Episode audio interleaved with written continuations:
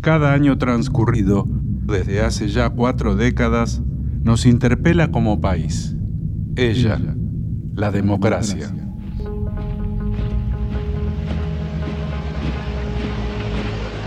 Nosotros solamente queremos saber dónde están nuestros hijos, vivos o muertos. Nos han quitado lo más preciado que puede tener una madre, ¿eh? su hijo.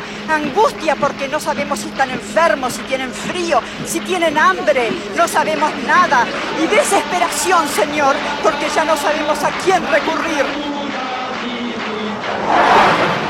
Hemos recuperado, salvaguardando el honor nacional sin rencor, pero con la firmeza que las circunstancias exigen, las islas australes que integran por legítimo derecho el patrimonio nacional. Que sepa el mundo, América, que un pueblo con voluntad decidida como el pueblo argentino. Si quieren venir, que vengan, les presentaremos batalla. Hola, mi país.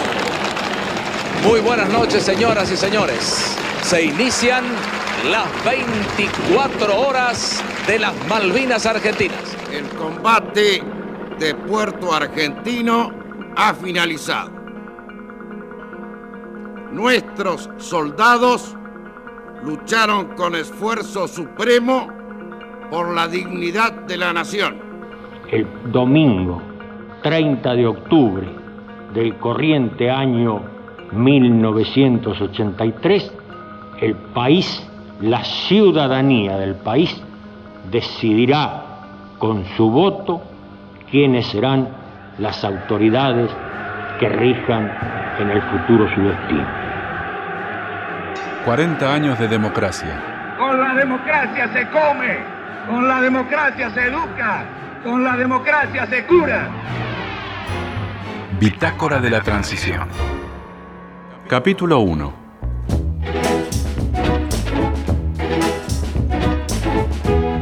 Desde la ley Sáenz Peña, sancionada en 1912, hasta la asunción de Raúl Alfonsín en 1983, ningún proceso democrático había podido alcanzar dos decenios consecutivos.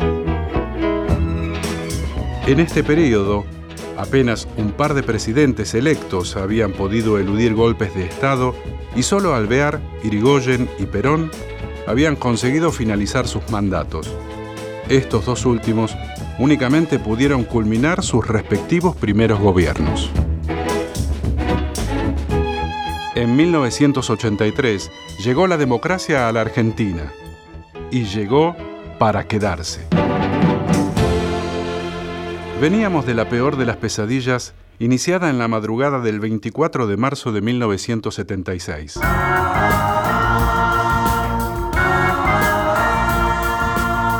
Las Fuerzas Armadas volvían a tomar el poder tras el derrocamiento de la entonces presidenta de la Nación, María Estela Martínez de Perón frente a los que dudan y a los que sabotean, a los que se resisten a ayudar y persisten en trabajar para el desastre, se destaca la actitud de los trabajadores de la patria. Tengo plena fe en que esta actitud será completada por los restantes sectores de nuestro pueblo. Comunicado número uno de la Junta Militar se comunica a la población que a partir de la fecha el país se encuentra bajo el control operacional de la Junta Militar. Se recomienda a todos los habitantes el estricto acatamiento a las disposiciones y directivas que emanen de autoridad militar. El país transita por una de las etapas más difíciles de su historia. Colocado al borde de la disgregación, la intervención de las Fuerzas Armadas ha constituido la única alternativa posible frente al deterioro provocado por el desgobierno, la corrupción y la complacencia. Desorden, especulación, terrorismo, desprestigio, estancamiento. Esto ocurría antes del 24 de marzo de 1976. Usted lo vivió. Recuerde y compare. Frente al desaparecido, en tanto esté como tal, es una incógnita el desaparecido. Si el hombre apareciera, bueno, tendrá un tratamiento X. Y si la desaparición se convirtiera en certeza de su fallecimiento, tiene un tratamiento Z.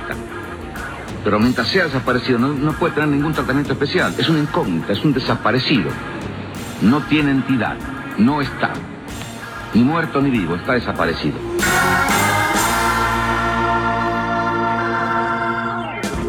Durante siete años y nueve meses, las cuatro dictaduras militares que gobernaron a los argentinos dejaron un país en ruinas.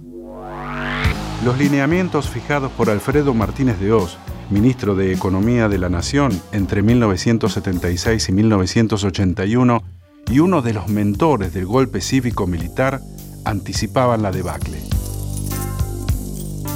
Quisiera destacar lo que yo considero son puntos fundamentales a través de los cuales se puede medir la profundidad de la transformación que hemos llevado a cabo. En primer lugar, la libertad de precios, la eliminación de los controles de precios. José Mercado compra todo importado, lleve a colores síndrome de Miami. La libertad de las transacciones cambiarias con la eliminación de los controles de cambio. Olor a Francia y los digitales la libertad de importar con la eliminación de las prohibiciones, cuotas, licencias y la aplicación de un programa arancelario de reducción gradual sobre un periodo de cinco años.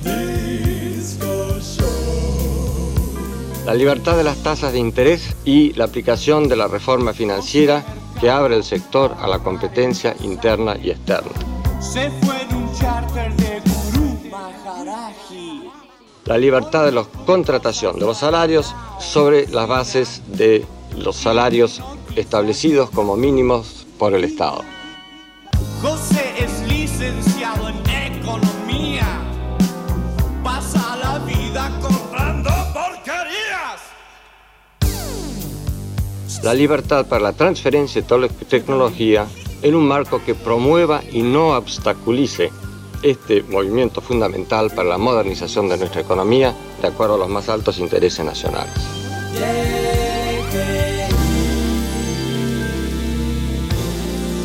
Los años más oscuros de la historia argentina nos legaron una deuda externa fenomenal, una inflación anual del 400%, desindustrialización, caída del salario real, deterioro de los servicios públicos, incremento en los niveles de pobreza la herencia recibida era gravísima. Víctor de Llenaro, dirigente gremial. Quizá lo más eh, profundo es que Martínez de Oz había logrado eh, cuadruplicar los niveles de pobreza. En 1975 había 6% de pobreza medido por el INDEC y además de secuestrar a Carlos Noriega, su director, un hombre desarrollista por aquel momento, intervino el INDEC y no hubo más encuestas hasta 1980 cuando se hizo el censo que dio 24% de pobreza. La dictadura vino a inventar la pobreza, el hambre en nuestro país, que después iba a significar un, un, flagelo permanente que no resolvió ningún gobierno después, pero en ese momento era quizá la clave, la herramienta de disciplinamiento más grande que sufrimos los trabajadores y el pueblo argentino fue la gestación del hambre, de la pobreza y el endeudamiento externo. Los gobiernos militares instalados en el poder entre 1976 y 1983 estatizaron la deuda privada y aniquilaron las conquistas laborales. Héctor Recalde, prestigioso abogado laboralista, recuerda el arrebato de todos los derechos del trabajador. Modificaron toda la ley de contrato de trabajo del peronismo, sancionada el 20 de septiembre de 1974, y para dar un dato que refleja bien qué pasó, de los 302 artículos hicieron desaparecer 27, los derogaron, y mutilaron 99, es decir, modificaron 99, todos en contra del trabajador. Racionalizaron el empleo para la reducción del gasto público, aumentaron el presupuesto nacional para defensa y seguridad y lo redujeron para educación, salud y vivienda. Para sostener este perverso plan, se recurrió al secuestro, tortura, muerte y desaparición de miles de compatriotas. Se hizo foco especialmente en obreros, estudiantes y académicos. Tengo miedo.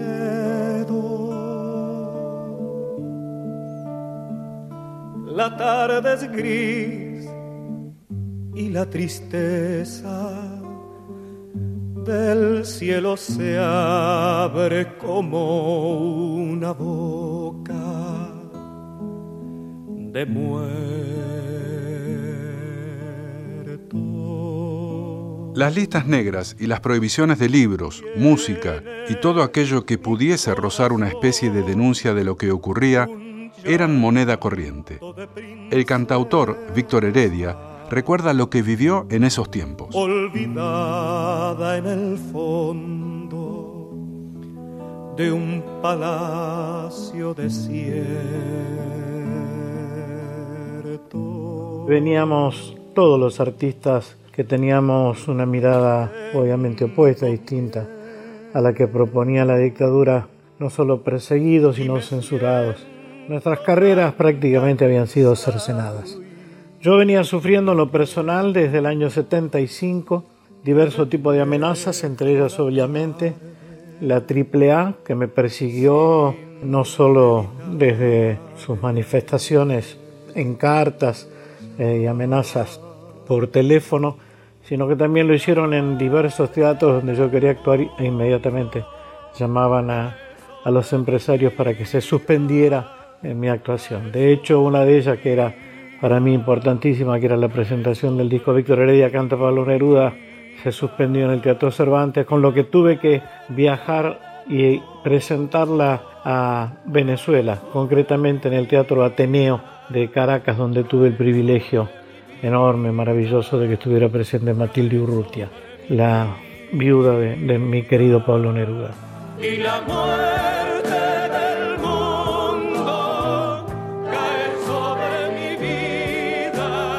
En 1978, una vez finalizado el Mundial de Fútbol en Argentina, Víctor Heredia emprendió su primer exilio al viejo continente.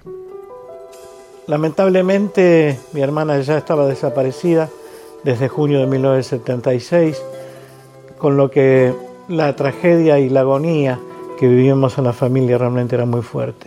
Ellos aquí trajeron los fusiles repletos de pólvora. Yo debo confesar que en alguna medida sentí el alivio y a la vez y al tiempo la culpa de ser un, un exiliado porque sentí que me liberaba de una opresión espantosa.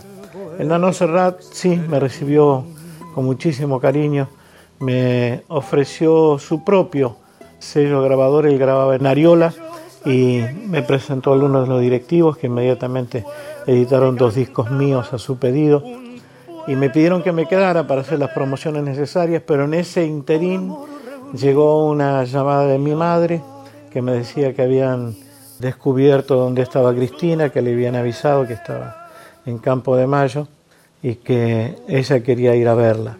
Yo le pedí por favor que no se moviera, mi padre ya había fallecido hasta que yo no llegara, así que inmediatamente me tomé un avión y me volví para comprobar una vez más la, el cinismo, la perversidad de la dictadura militar porque eran absolutas mentiras. Aunque se habían aprovechado de ella porque le sacaron todo el dinero que tenía con la promesa de que eso iba a beneficiar y ayudar a Cristina y a su marido, a Nico. Cristina había desaparecido embarazada en julio de 1976, de casi cinco meses, y también le habían hablado de que el bebé estaba muy bien, mi madre se compadeció inmediatamente, mandó ropa, dinero, etc. Espero que yo viniera, pero cuando fuimos al lugar que nos habían indicado, obviamente no había nadie, Cristina no estaba ahí, y nos echaron. Por estos muertos, nuestros muertos, pido castigo. Nosotros solamente queremos saber dónde están nuestros hijos, vivos o muertos. Nos han quitado lo más preciado que puede tener una madre, ¿eh? su hijo. Les rogamos a ustedes, son nuestra última esperanza. Por favor, ayúdennos, ayúdennos, por favor. Son nuestra última esperanza. Pido castigo. Fueron las mujeres las que sin cesar buscaron a sus hijos. Madres y abuelas que aún hoy buscan a sus familiares, incluyendo nietos nacidos en cautiverio. La respuesta para muchas de ellas también fue la muerte. El diputado Leopoldo Moró evalúa qué rol jugó el drama de los desaparecidos en el camino hacia la democracia. En el país del no me acuerdo. En primer lugar, no hay que dejar de lado la presión internacional. Se había incrementado muchísimo a partir de la visita de la Comisión Interamericana de Derechos Humanos que visitó la Argentina creo que allá por el año 79. No recuerdo si lo di. Yo situaría como un punto de inflexión la visita de la Comisión Interamericana de Derechos Humanos. Federico Storani, ex ministro del Interior y Justicia de la Nación. Porque obviamente la dictadura militar en ese momento tuvo que reacomodar sus cosas internamente por algunas inspecciones y testimonios. Recuerdo muy especialmente porque yo me entrevisté con la Comisión Interamericana de Derechos Humanos como parte del Departamento Juvenil de la Asamblea Permanente de los Derechos Humanos que integraba y en la cual también militaba. En este punto, hagamos un paréntesis en la historia. Hacer memoria para entender lo que nos costó recuperar la democracia.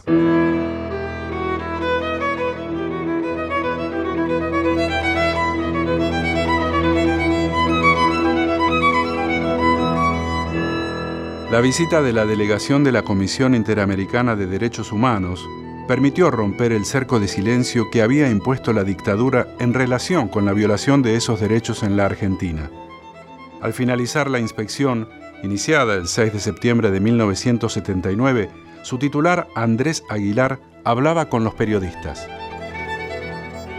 Nosotros debemos cumplir con el deber de justicia de expresar nuestro reconocimiento a todos y cada uno de los que han seguido nuestros pasos, los que nos han acompañado a lo largo de estas dos semanas de muy intensa actividad. La presencia de este organismo marcó una bisagra en la historia, no solo en la existencia de esta comisión, sino también en la de la lucha por la defensa de estos derechos en nuestro país. Los enviados visitaron cárceles y escucharon el reclamo de familiares de desaparecidos. Hay tanta muerte que no se atreven a decir los que están, los pocos que quedaron, porque saben que todos los demás están muertos. Están muertos. Y nunca jamás supimos más nada de ellos. ¿Por qué no nos dicen a nosotros? Eh, en esto quiero destacar también la labor que vinieron desarrollando los organismos de derechos humanos en nuestro país. Leopoldo Moró, diputado nacional. Fundamentalmente el movimiento de madres de Plaza de Mayo, que tuvo visibilización internacional. Un factor muy importante. ¿Qué pasa, señora? Queremos nuestros hijos, que nos digan dónde están. ¿Usted, ¿Ustedes piensan que la, la, mayoría del pueblo argentino está al tanto de lo que... No, no, señor, no. Se le niega. Pidan ustedes que no se respetan los derechos humanos. Acá no se respetan.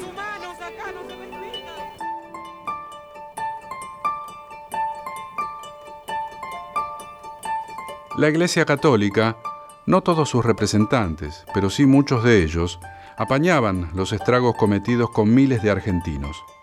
Monseñor Octavio Derisi, por entonces rector de la Universidad Católica Argentina, criticó en esa oportunidad la presencia de la Comisión Interamericana de Derechos Humanos en el país, justificando claramente el exterminio planificado por la primera Junta Militar, integrada por el teniente general Videla, el almirante Emilio Macera y el brigadier Orlando Ramón Agosti. Con toda objetividad que la comisión se ha excedido. El gobierno con una gran generosidad le abrió todas las puertas. Pudieron hablar con quien quisieron, incluso con la gente de la oposición. Las cosas que ellos han dicho ahí evidentemente son excesivas. Además ellos parten de un supuesto de que ellos solo van a hablar de los excesos del gobierno y no de la guerrilla. Entonces es un planteo un poco unilateral, porque para explicar ciertas actitudes del gobierno hay que conocer también contra quién se llevaba esa acción. El informe de la Comisión Interamericana de Derechos Humanos de 1980, censurado por muchos años, reconoció prácticas sistemáticas de un terrorismo de Estado en aumento. La Asamblea Permanente por los Derechos Humanos, encabezado por entonces por el abogado Atilio Miñone, tuvo un rol clave en la recuperación del informe y mantenerlo bajo siete llaves en pleno gobierno de facto. El obispo emérito de la Iglesia Evangélica Metodista Argentina, Aldo Echegoyen, ya fallecido, dejó su testimonio por ser integrante de la Asamblea Permanente de los Derechos Humanos. El doctor Emilio Miñone, que era también un miembro del Consejo de Presidencia de la Asamblea Permanente, va a Washington y pregunta en Washington si tienen el informe de la comisión de su visita en Argentina. le dicen, sí, lo tenemos. ¿Lo tienen en inglés? No, lo tenemos en castellano también.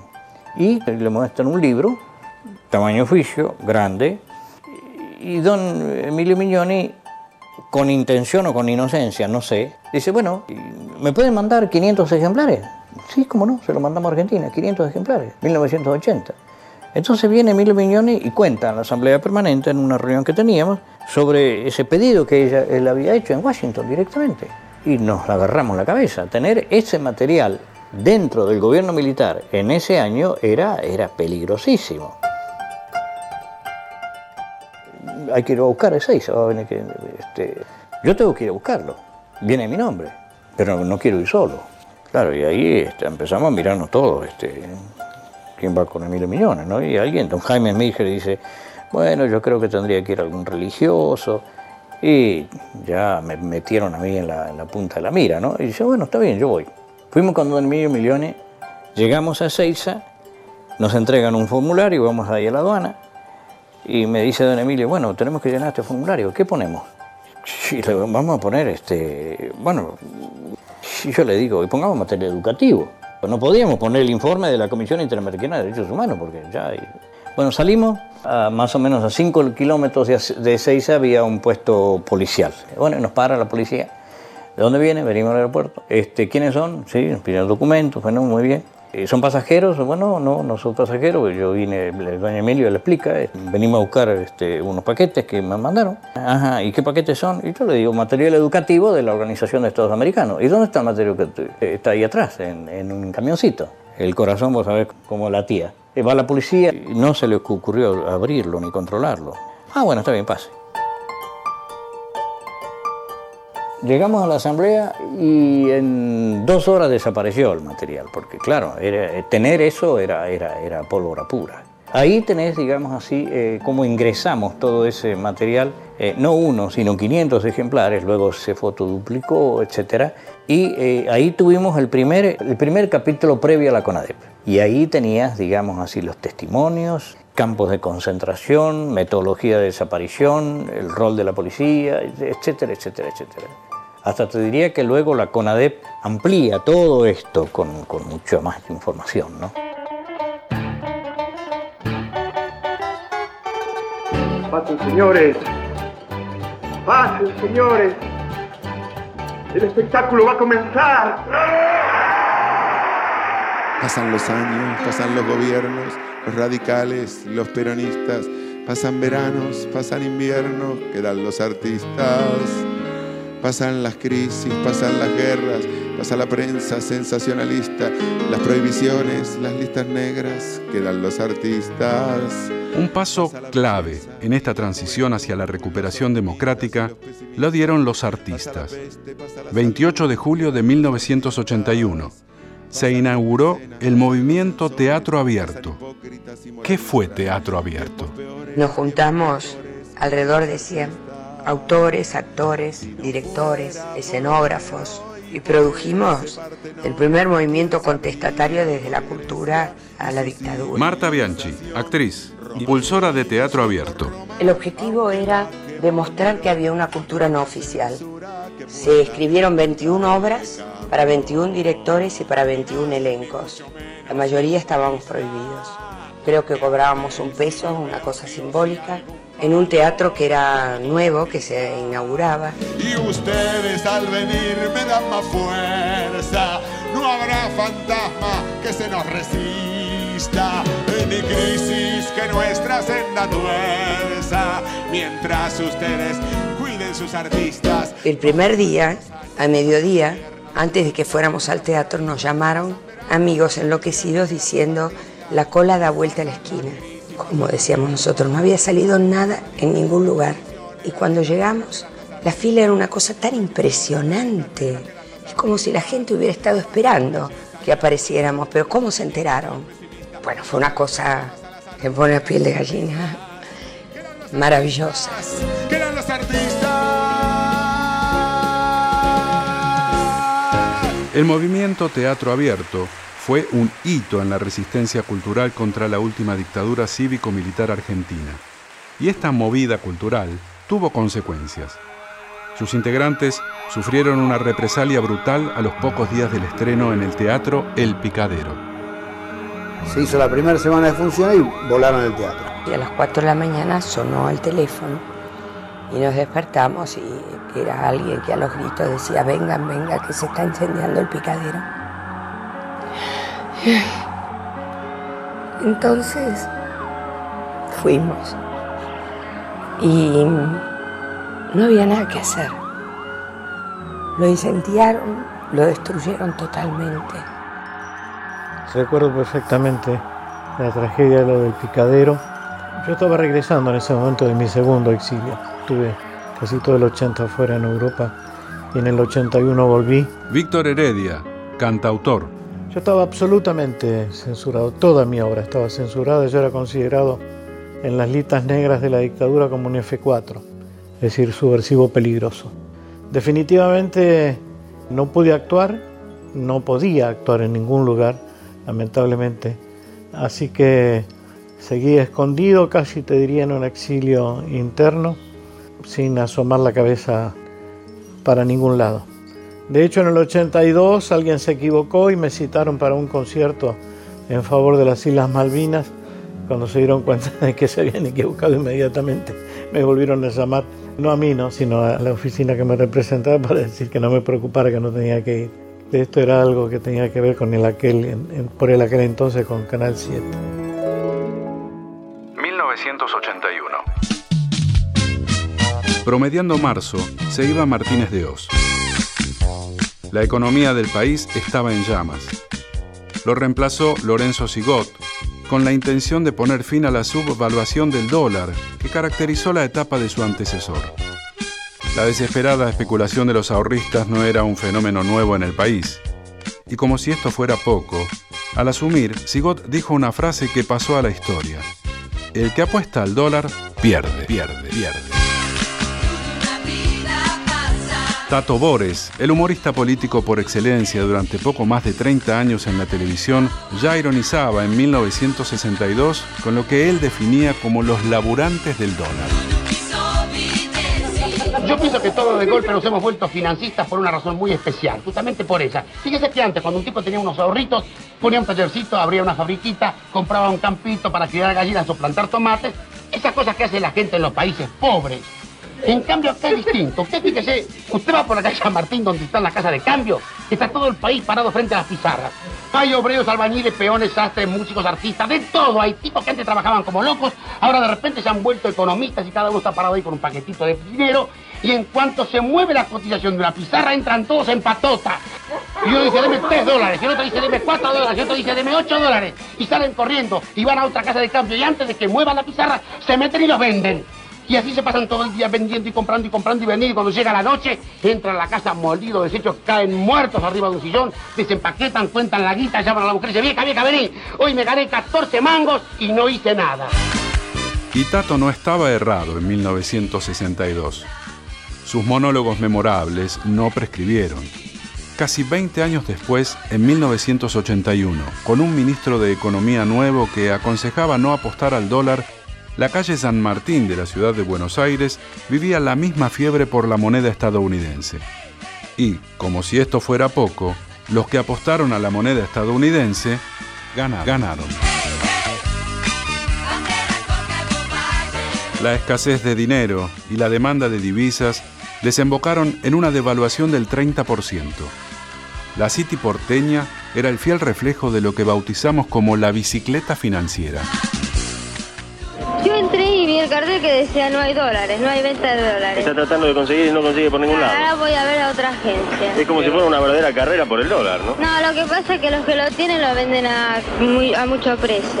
Porque acá a la vuelta está 2.385. En las agencias de cambio están todos los precios, pero cuando usted entra adentro hay un letrero que dice no hay dólares. Y usted le pregunta y me dice no hay. Y le digo, señor, en la vidriera hay dólares y resulta que usted le insiste que le saquen los de la vidriera y los de la vidriera no se lo sacan.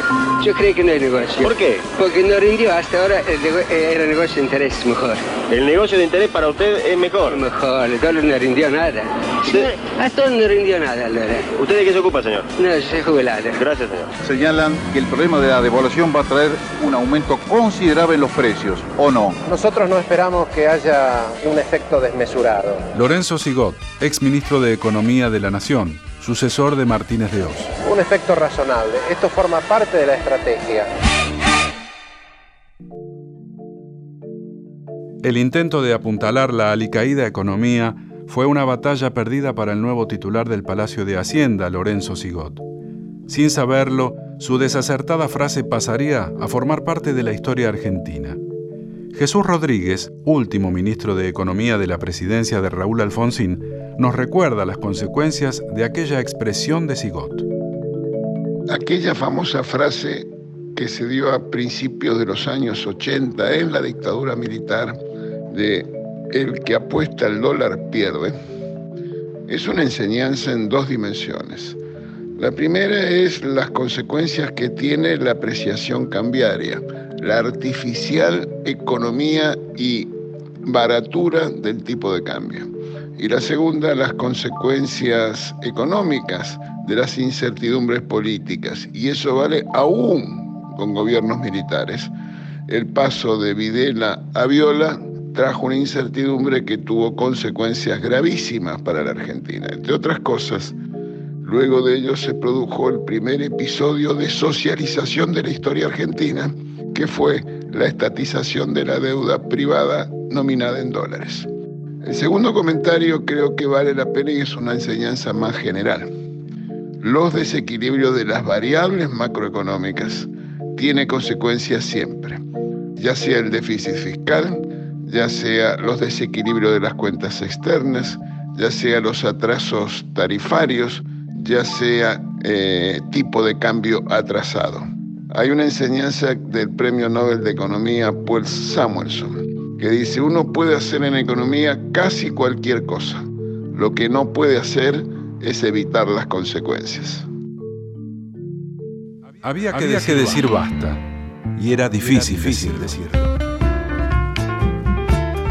El 14 de julio de 1981, por iniciativa del dirigente radical Ricardo Balbín y desconociendo el estado de sitio, se reunieron los máximos dirigentes de los principales partidos políticos argentinos, Unión Cívica Radical, Partido Justicialista, Partido Intransigente, Partido Demócrata Cristiano y Movimiento de Integración y Desarrollo, para formar una instancia multipartidaria que presionara al gobierno militar para establecer un gobierno democrático. Nuestro archivo rescata declaraciones del recordado dirigente radical en aquellos días. Pareciera que es una idea generalizada en el país, que por suerte existe, lo que demuestra tener bastante posibilidad de futuro la Argentina.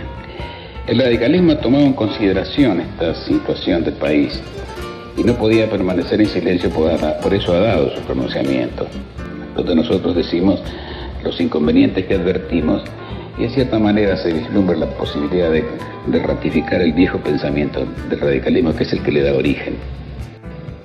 La participación del pueblo por todas sus expresiones permitirá encontrar las soluciones. Esto originariamente es la razón de ser de la existencia del radicalismo. De modo tal que por otra parte en el transcurso de estas duras luchas el intento se realizó por mano del radicalismo. Ha habido iniciativas que yo creo que por primera vez se hicieron en el país, que fue lo de la Asamblea de la Civilidad, donde no solamente estaban los partidos políticos, estaba el gremio, estaba la empresa, estaban los partidos proscriptos.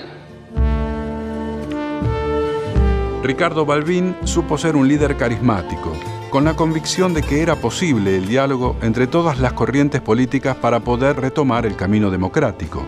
En plena dictadura, bajo el gobierno de facto que presidía el teniente general Jorge Rafael Videla, tenía el coraje de expresar lo que pensaba con una dialéctica impecable. Sus detractores lo calificaron como débil. Nunca vi llorar un dictador. Siempre di con lágrimas en los ojos a los hombres de la libertad y de la democracia.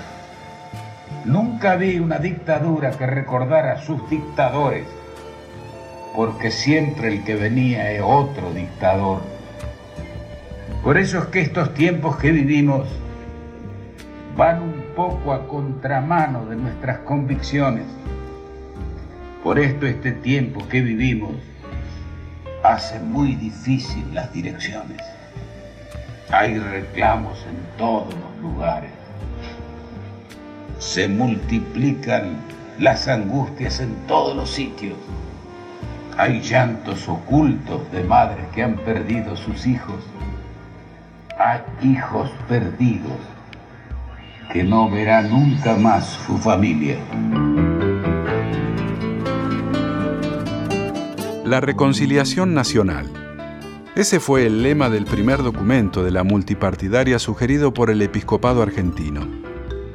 Había que retornar al Estado de Derecho y normalizar la actividad política, sindical y estudiantil. Urgía un calendario para convocar a elecciones. Se imponía un programa de emergencia económica. La muerte sorprendió a Ricardo Balbín en septiembre de 1981 y no pudo ver el fruto de su iniciativa. Pero es innegable que como el político de raza que fue, movió las primeras piezas de un camino que culminaría en 1983. Nunca dejamos de reunirnos. Sí es cierto que en los primeros meses posteriores al golpe hubo una ventana de tiempo en la que tratábamos de no tomar contacto incluso entre nosotros para no aumentar el riesgo que eso significaba de a poco se fue reconstruyendo la red de comunicaciones. Leopoldo Moró, diputado nacional. Se fue reconstruyendo una red de relaciones entre la fuerza política, las fuerzas sindicales que estaban actuando en lo que podríamos llamar la resistencia.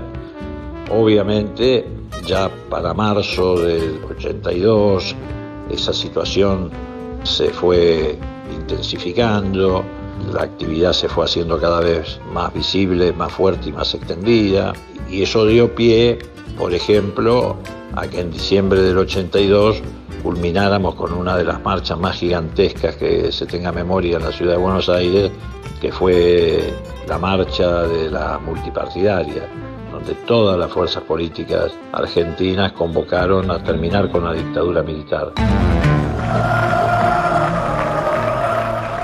El 21 de septiembre de 1981, faltando ocho días para que la multipartidaria hiciera pública una declaración que denunciaba la resistencia del gobierno militar a emprender una salida hacia la democracia, en un predio aledaño al aeropuerto de Ezeiza, la juventud se reunía por primera vez al aire libre para escuchar a muchos de los artistas silenciados por la censura desde el golpe cívico-militar de 1976.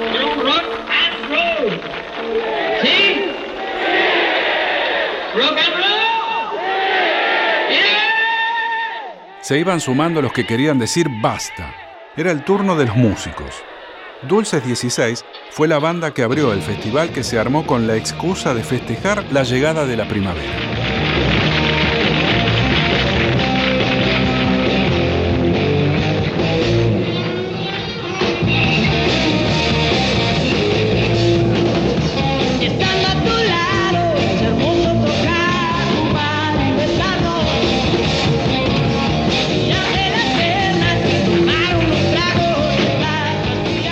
Autor y realizador del Prima Rock fue el productor y disc jockey Alejandro Pontlesica, actual director de LRA Radio Nacional.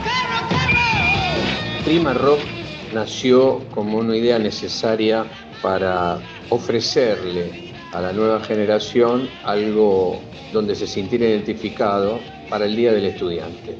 Naturalmente, cuando Egon Benson y Tully Ferrari, que formaban parte de una agencia de publicidad, me preguntaron qué sugería hacer para uno de sus clientes que podría ser sponsor para el Día de la Primavera, les dije, tenemos que hacer un festival de rock argentino.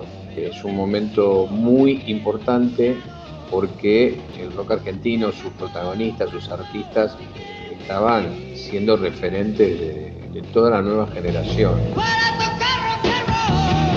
Todos sentíamos que era la música que nos protegía y nos unía en esos años oscuros de la dictadura, donde la necesidad de expresar tu cultura y de encontrar espacios de libertad se encontraban bajo el concepto del rock argentino o rock nacional, como se decía en ese momento. 10.000 almas dijeron presente en este encuentro que traía a la memoria al último Buenos Aires Rock, realizado en 1972, también bajo un gobierno dictatorial.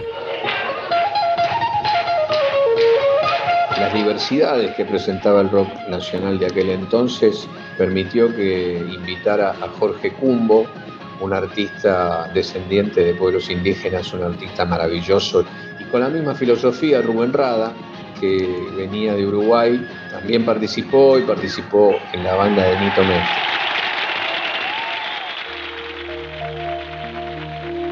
Nito Mestre, uno de los ex integrantes de Sui Generis junto a Charlie García, se presentó en el Prima Rock y así respondió en aquella primavera de 1981 cuando un joven le preguntó si creía que la música unía a la gente. Hoy tiré de hojas esas que de pasar.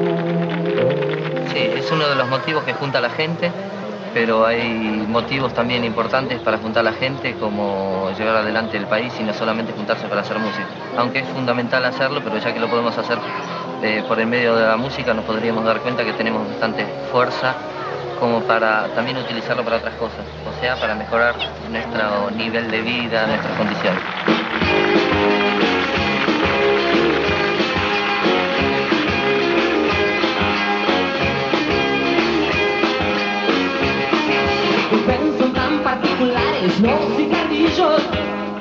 La grilla del Prima Rock, vista hoy a la distancia, es sumamente inclusiva una grilla en la que yo pensé en los nuevos artistas que no habían tenido espacio y que debutaron en un lugar importante, como fue el caso de Virus o de Alejandro Lerner. También, aunque no había muchas mujeres dentro del mundo del rock, Prima Rock tuvo a María Rosa Llorio como exponente de la mirada femenina dentro de la música popular.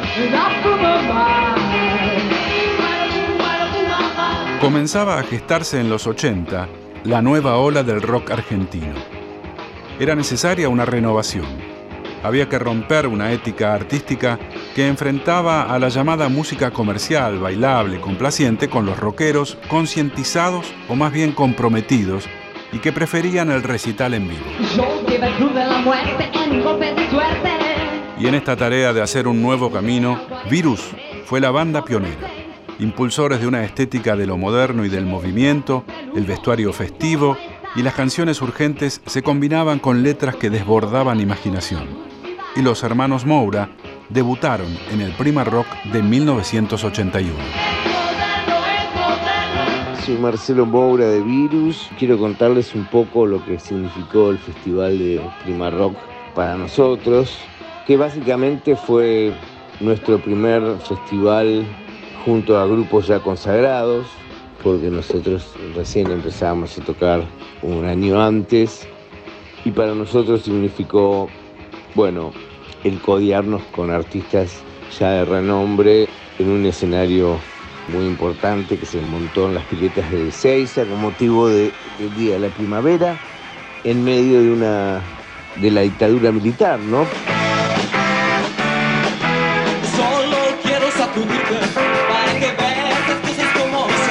Dicho sea de paso, también esto tiene una connotación muy fuerte para nosotros porque, bueno, como creo que ya la gente conoce, nosotros tenemos un hermano asesinado por la dictadura, porque no es desaparecido, él fue asesinado porque fue, fue sacado de mi casa delante mía, de mis hermanos y de mis padres, eh, absolutamente desarmado.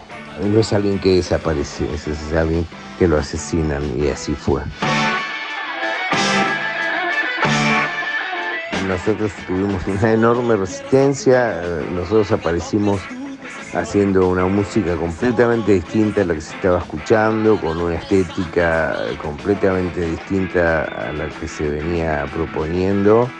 Y la verdad que tuvimos muchísima resistencia, no solo del público, sino también de los colegas, que bueno, no veían con buena cara algo que parecía como un nuevo movimiento. Tal vez la primera sensación que tenían era como que alguien que pretendiera en medio de un proceso militar y después de todo lo que había sucedido con los desaparecidos y con la guerrilla, con todos esos años espantosos que nos tocaron vivir, que un grupo saliera a decir vamos a bailar, vamos a, no sé, a divertirnos, un poco a dar vuelta a la página, era visto como algo banal, superficial.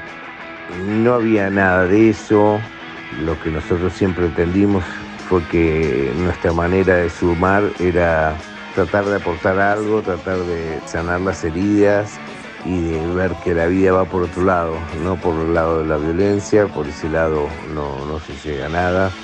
En todo caso, tendríamos más motivos nosotros para ser violentos que quienes nos criticaban por lo que habíamos sufrido pero entendimos que no, y, es un pensamiento que seguimos teniendo y lo tendremos de por vida, que no, no construye en absoluto la violencia.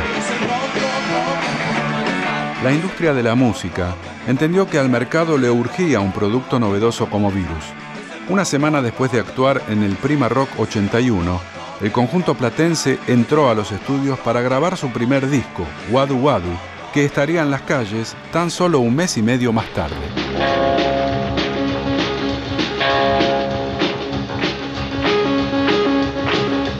Tiempo se acaba, el siglo se va, la era nuclear. Intolerancia, conformismo y miedo eran algunos de los vicios de las generaciones anteriores que reaparecían en este tipo de convocatorias artísticas y que lo sufrieron las bandas rockeras que aún no estaban consagradas. Miguel Cantilo, uno de los popes de la llamada música de protesta, padeció esa intolerancia en el Prima Rock. Para mí, Prima Rock fue un hito en mi vida profesional. Más que nada fue un aprendizaje muy, muy grande sobre el escenario, porque la primera parte del show fui agredido como nunca por un público que probablemente estaba influido por la situación que se vivía en ese momento en el país, pero muy agresivo. Había además, no sé por qué, cantidad de naranjas que no sé si estaban ahí o, las habían llevado o estaban en los árboles, pero me cagaron a naranjazos, en dos palabras. Toda la primera parte del show.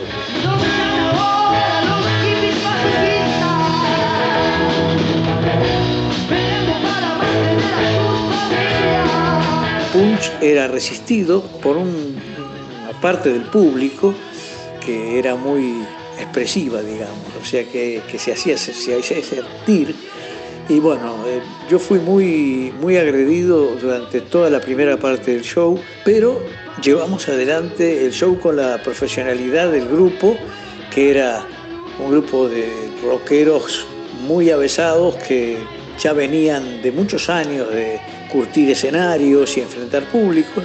Y en la segunda parte del show después de haber recibido todo tipo de naranjazos y, agresividades y, mala onda de, una parte del público, empezamos a tocar rock and rolls que la gente no conocía, como la gente del futuro, eh, rock del pensamiento, y despertó un apoyo de una buena otra parte del público y la última parte del show se dio vuelta a la gente y nos apoyó eh, eufóricamente, sobre todo esa parte del público que no nos había agredido.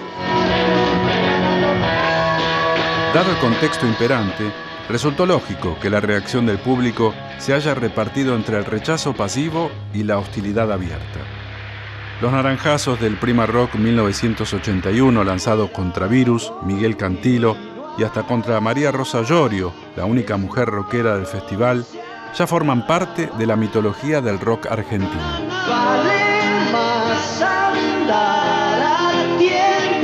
A Miguel Cantilo no le quedaron los mejores recuerdos de aquel festival que desafió los riesgos que se corrían en medio de una dictadura implacable, represiva y asesina.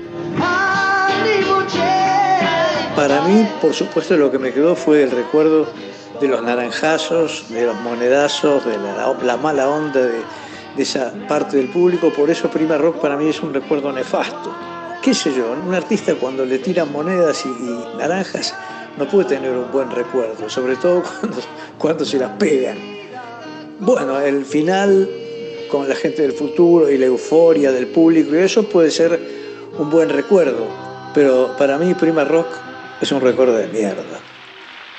Lamento decírtelo. Bueno, vamos a hacer el antídoto contra todos los males de este mundo. Vamos a buscar Luis Alberto Spinetta, el flaco, ya era un consagrado en el 81. Subió al escenario del Prima Rock con su Spinetta Jade, tras las agresiones sufridas por algunos de sus colegas, y fue muy claro. Le dijo al público, tiran una aceituna y me bajo. En el Prima Rock, Spinetta Jade no fue abucheado, ya era un referente del rock argentino.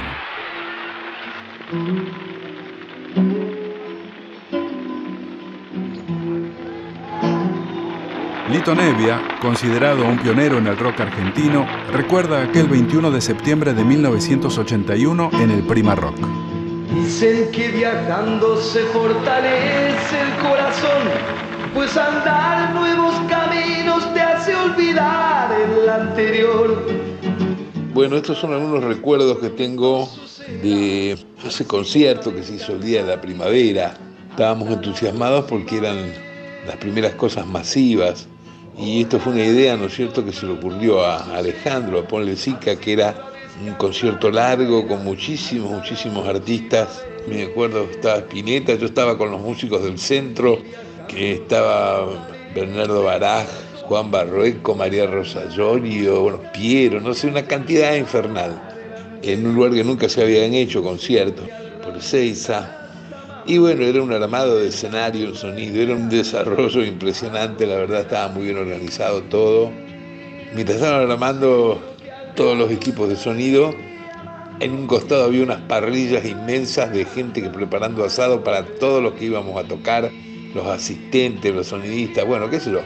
Cuando tocamos nosotros, que tocamos casi al final, eh, hacía un frío impresionante, teníamos las manos que parecía que estábamos en, Siberia. Después, claro, tocando y con el entusiasmo empieza todo otra calentura y, y al final tocamos bien, salió bien, qué sé yo. Solo se trata de vivir.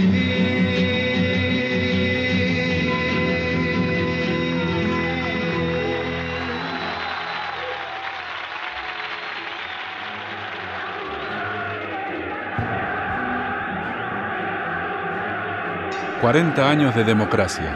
Con la democracia se come, con la democracia se educa, con la democracia se cura. Bitácora de la Transición.